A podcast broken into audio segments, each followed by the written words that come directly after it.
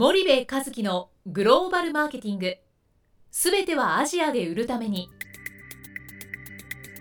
ポッドキャスト森部和樹のグローバルマーケティング。すべてはアジアで売るためには過去10年間で1000社以上の海外展開の支援を行った森部和樹がグローバルマーケティングを分かりやすく解説します。グローバルマーケティングとは世界のニーズに応えて利益を上げること。アジアで売るためにはものづくりプラスグローバルマーケティングを武器とした戦略を持たなければなりません。日本には素晴らしい企業が多く存在します。その企業とともにアジア市場を目指したい。再びジャパンアズナンバーワンと呼ばれる時代を作りたい森部一樹はそんな思いを持ちながらこの番組を皆様にお届けいたします。皆さんこんにちは。弊社より配信中の動画番組のご案内です。弊社ではスパイダーチャンネルという無料動画番組を配信しております。この動画番組は日本企業の海外販売チャンネル構築のノウハウを無料でお届けする番組です。またグローバルビジネスに関するさまざまな情報もお伝えしています。毎週火曜日金曜日の週2回配信。iTunes 内ポッドキャストにてご覧いただけます。iTunes にて番組タイトル名スパイダーチャンネル。大文字で SPYDERCHANNEL と検索ください自動で最新動画がお手元に届く購読手続きが行えますぜひご覧ください皆さんこんにちはナビゲーターの小林真彩ですえー皆さん、こんにちは。森部和樹です。はい森部さん本日のポッドキャストの内容なんですけども、はい。えー前回に引き続き、はい。えっと、不定期で行っております、はい。マーケティング講座、はい。はい、前回だっけ？前回ではないんですけどもちょっと間が空いちゃっうん。たと思うんですけども、うんちょっとのあそういう意味での前回ね。はいはい。ちょっとセミナーのお話ですとか、はいはいホームページがリニューアルしたお話もちょっとはい。はい。挟んだんですけど、はい。に今回はちょっと不定期で開催している、うん。えっと、マーケティングの基本あごめんなさいマーケティング講座ですね、うんはいこちらについてうちょっん。と本日もお話しして解説していただければと思います。はい。はい。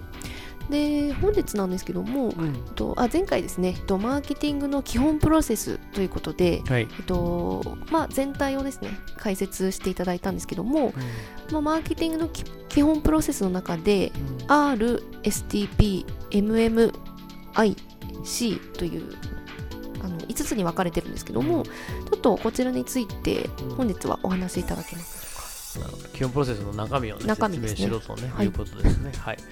えーっと、まあ、何回か前にね、マーケティングの基本プロセスの全体のオーバービューみたいな話をちょっとしたと思うんですけど、はいじゃあ今回から少し中身の話をしていきましょうと。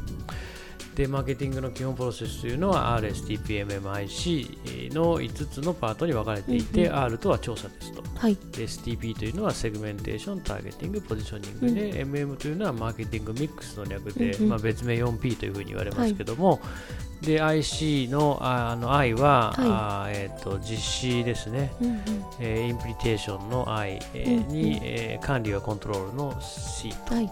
ということで5つのパートに分かれていると。うんうんで今回はねまず、その最初のは R いについて、はい。あのお話をしたいんですけど、はい。結局そのマーケティング何かをこうしようとするときにね、一番最初にやるべきことって調査なんですよね。うんうんで調査をして、はい。えー分析をするっていう、はいはい。はいまあ、情報をインプットして、はい。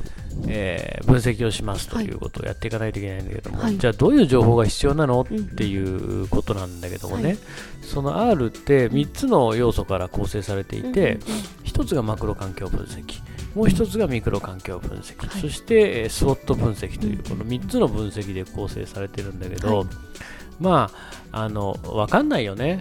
マクロ環境分析とかミクロ環境分析とかスウォット分析ってさスワットなら知ってるけどスウォットは知らないって顔してるよね 小林さんね。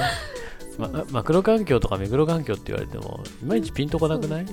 俺は全くピンとこなかったんだ、うん。うんそれを初めて聞いた時にね、はい。でもすごく分かりやすく言うと、うん。マクロってでかいって意味じゃない？はい。ミクロって小さいって意味でしょ？でマクロはちょっとでっかくいろんな情報を集めましょうと。だから市場全体が、うん。うんまあ、どういう市場なの、はい。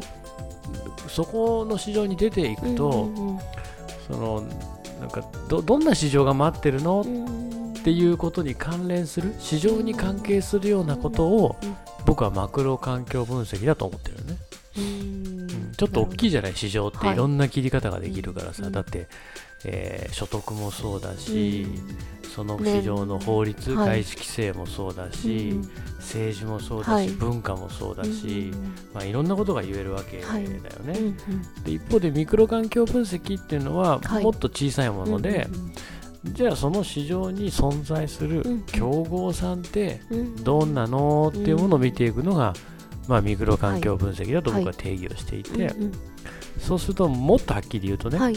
マクロ環境分析、はい。一体儲かる市場なのかどうかっていうことと、はい。ミクロ環境分析その儲かる市場なのか、まあ儲からない市場なのか分かんないけども、えーそこにはどんな敵がいるのっていうのがミクロ環境分析なんだよね。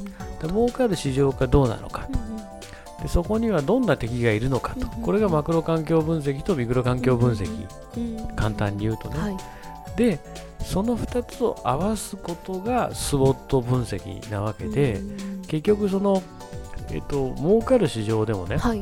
えーすごく強い敵がいたら、うんうんじゃあ自分たちは勝てるんだろうかと、うんうんうん。自分たちはどういう脅威が待ってるんだろうか、うんうんっていうことを相当分析で見ていくわけですよ。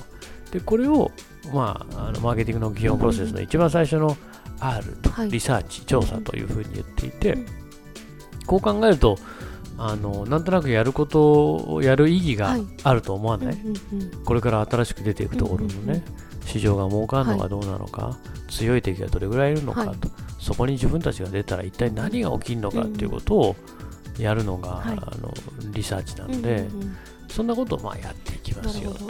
じゃあこれはうん。マクロがまず最最前提うん。前提にあって、まあ、ミクロ、うんスウォットという、うん。まあ、その順番なんですか、でミクロ環境分析もね外部分析とか内部分析とかギャギャわけわかんないこといっぱい参考書に書いたんだけど、はい。もうねそんな難しく考えなくていいいいと思いますでスウォット分析どうやるかっていうのはねネットでスウォット分析とスウォットって打ってもらったら、あの SWOT ね、うん。スワットじゃないですよ。スウォット。って打ってもらったら、スウォット分析のその関フレームワークが出てくるんで、そこに当てはめてきゃいいだけなんでね、あのここではあのあえて説明しませんけど、はい。まあ、あのマクロ環境分析のところをちょっとこうあのお話をしておくと,、はいえーとまあ、大きく分けてね3つぐらいの情報をやっぱりえー集中あの収集していくはい。のが多分、えー、とよくて、うえーよくあるのがね、えっとまああのベスト分、まあ、ベスト分析とかってもいいんだけど、まあ、ポリティクス、えーエコノミックス、はい。ソーシャル、テクノロジーを、まあ、分析するとかっていうんだけど、うん。まあ、ちょっとごめんあの話がそれるんでね、まずね、えっと人口にまつわるような、はい。えっと情報、うんうんうん。例えば、まあ、あの B2C の会社さんが物を売ったりするにもさ、じ人口の規模がどうなんだと、はい。世帯別の人口どうなんだと、はい。地域別の人口とか人口密度どうなんだ、うんうんうん。えーっていうものをまず見ていかないと、なかなかその国の市場規模って捉えられないよね、はい。だからそういう人口的な話うんうん。あと次は経済的なもの、うんうんうん。GNP とか GDP とか、はい。為替がどうだとか、うん金利水準どうだとか、はい。所得分布がどうだとか、はい。1人当たりの、えー可処分所得がどうなってるとか、うん1世帯当たりの所得がどうだとかね、はい。そういうことを見ていく。うんであと文化だよね。えー道徳観、まあうん。えー宗教、はそれからなんだろうな社会常識みたいな、うん。その国のねそういったことをまあ見ていったり、あとはまあなんだろうなあの最近だとやっぱ環境問題とか、うん。環境保護上の規制とかって結構あるので、はい。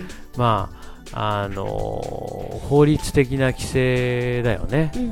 えーまあ、あの外資に対する規制とかね、えーそれから産,、えー産業に対する規制、うんまあ、逆に援助もあったりするんでね、そういったものを見ていくっていうのもそうだし、あと技術的なもの。はい。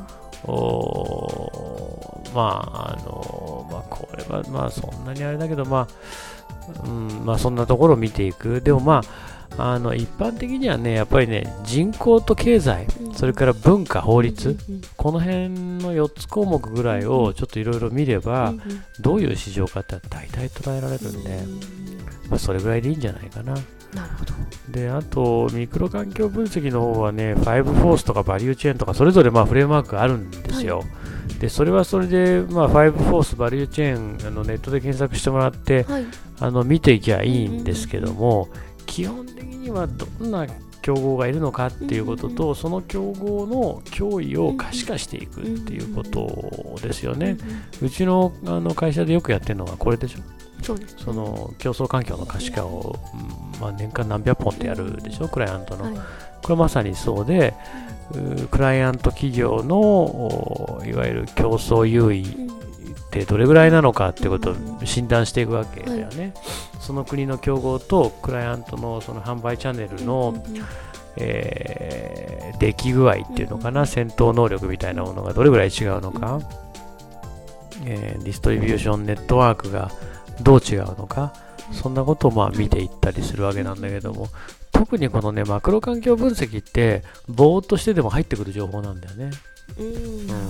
なんだけど、ミクロ環境分析みたいな競合の情報は、ぼーっとしてたら入ってこないので、うんやっぱりしっかり専門家に調べてもらうっていう必要があって、うんであと分析は自分たちでやるのもそうだし、はい。客観的に第三者に分析をしてもらうっていうことも大変重要であると、ちょっとだいぶ長くなっちゃった？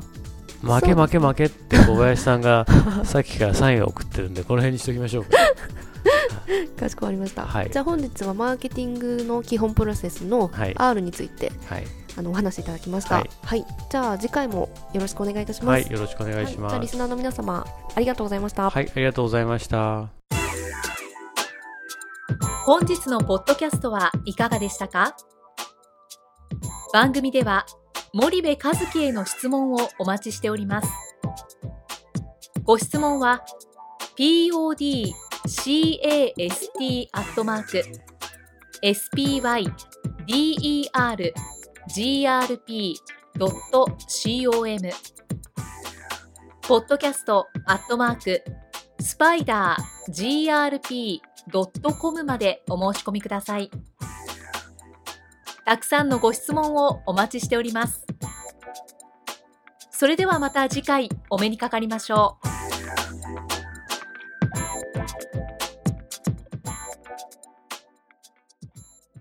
森部和樹のグローバルマーケティング。この番組はスパイダーグループの提供によりお送りしました。